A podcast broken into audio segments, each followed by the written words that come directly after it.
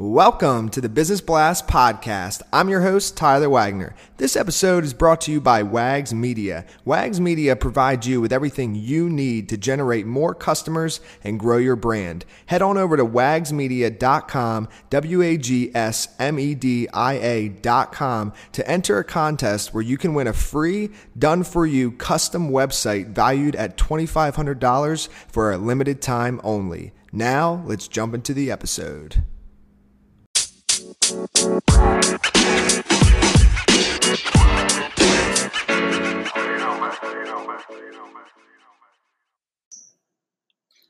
All right, everyone, welcome back to another episode of the Business Blast podcast. I'm your host, Tyler Wagner. Today I have Allison Clark with us. She is an expert coach in the field of helping adopted people let go of insecurity, anxiety, and fear. So, welcome to the show. Thank you very much. Of course. Grateful to have you here, Allison. Uh, we'll dive into the first one. The first question I have for you is What is the best story from your life that has an underlying valuable message? Um, I guess the best story um, from my life as an adopted person um, was relating to relationships, which is where adoptees have the most difficulties. Um, and I've had many relationships over the years that have gone horribly wrong.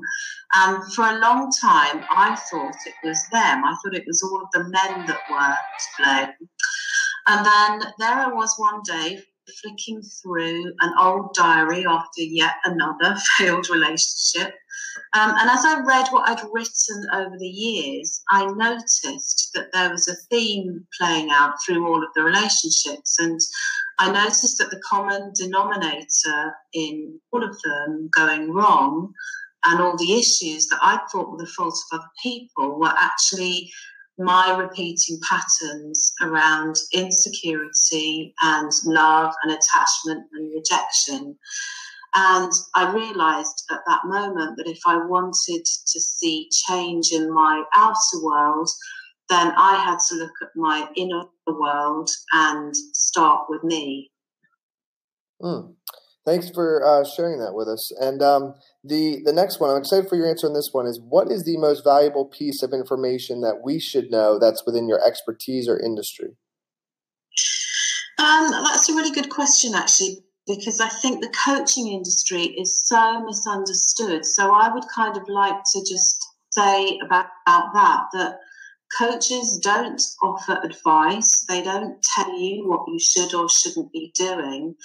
But we point you to your own wisdom. Um, we create a space for you to, to explore in new ways things that maybe hadn't occurred to you previously, so that you can find fresh new thinking and your own new perspective. So coaching is about helping people to find their own truth and to empower them to live the life that they want to live. So I'd love to kind of, you know, clear up that misunderstanding.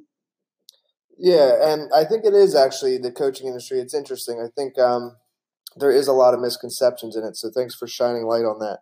Um, and what's your best piece of like overall business advice. So maybe if you want to stick to coaching, like if somebody wanted to be a coach in any industry, like what's the mm-hmm. first thing you would tell them? Like how would they get started? Uh, the best piece of advice I think I can give is to just start. You don't need to wait for conditions to be right. You don't need to wait for enough time.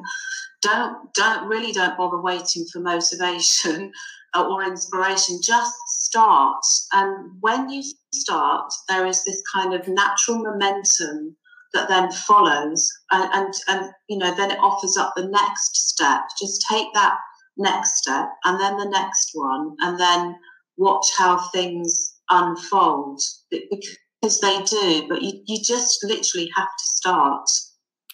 And if you could give your younger self one piece of advice, what would that be?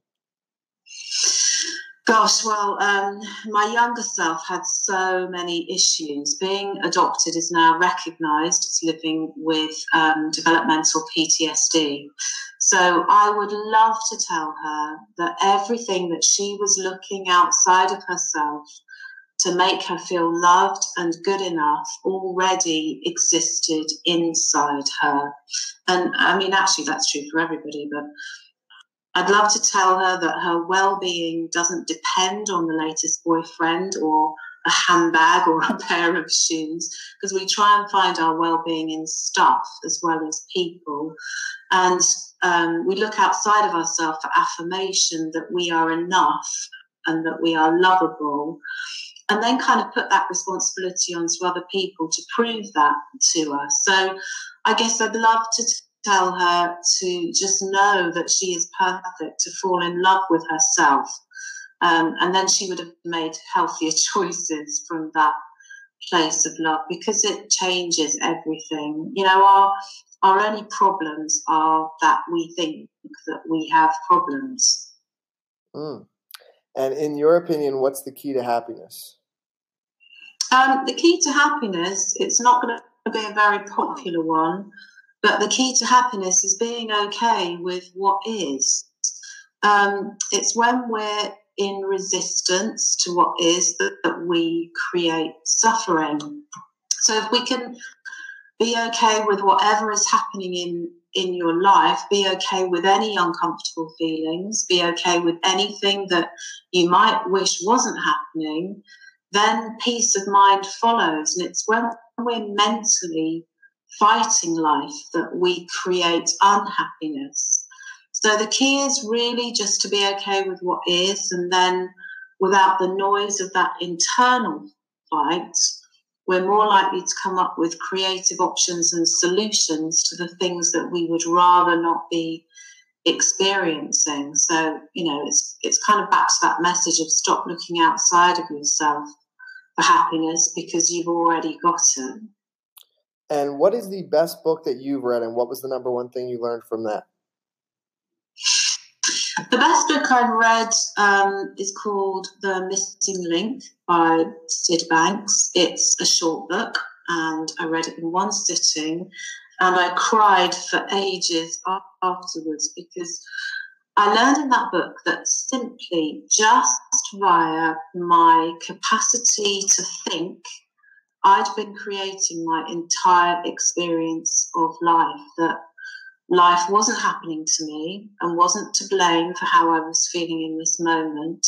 It was how I was seeing it that was creating the feelings, and that I and only I, was responsible for how I felt or still feel in any given situation. Um, and it was in that, that book that I found emotional freedom. And what is your favorite quote and why? My favorite quote is by Mooji. I don't know if you know Mooji. Um, and it is I'm not telling you you are good enough. I am telling you you are perfect. And we are all perfect without exception. Our behaviors might not be perfect, our beliefs about who we are or what is possible and what that means in relation to others might not look perfect. But inside, underneath all of the made up character that we act out of or act out from is this place of effortless love, of okayness, of simplicity and perfection. But we cover it up with our insecure stories and beliefs. But it is there waiting for us to discover that perfection is who we are. Mm, that was beautiful. Thank you uh, so much for sharing uh, everything that you did in this interview. The last question that I have for you before we let you go is where is the best place for people to find you online? Well, thank you too, Tyler, for inviting me to this interview. Um, the best place for people to find me is via my website, which is dealingwithadoption.com. There are forms you can fill out on there, or you can book to have a call with me online um, or you could email me on help at dealingwithadoption.com. Perfect. Thanks again for coming on. Thank you very much for having me.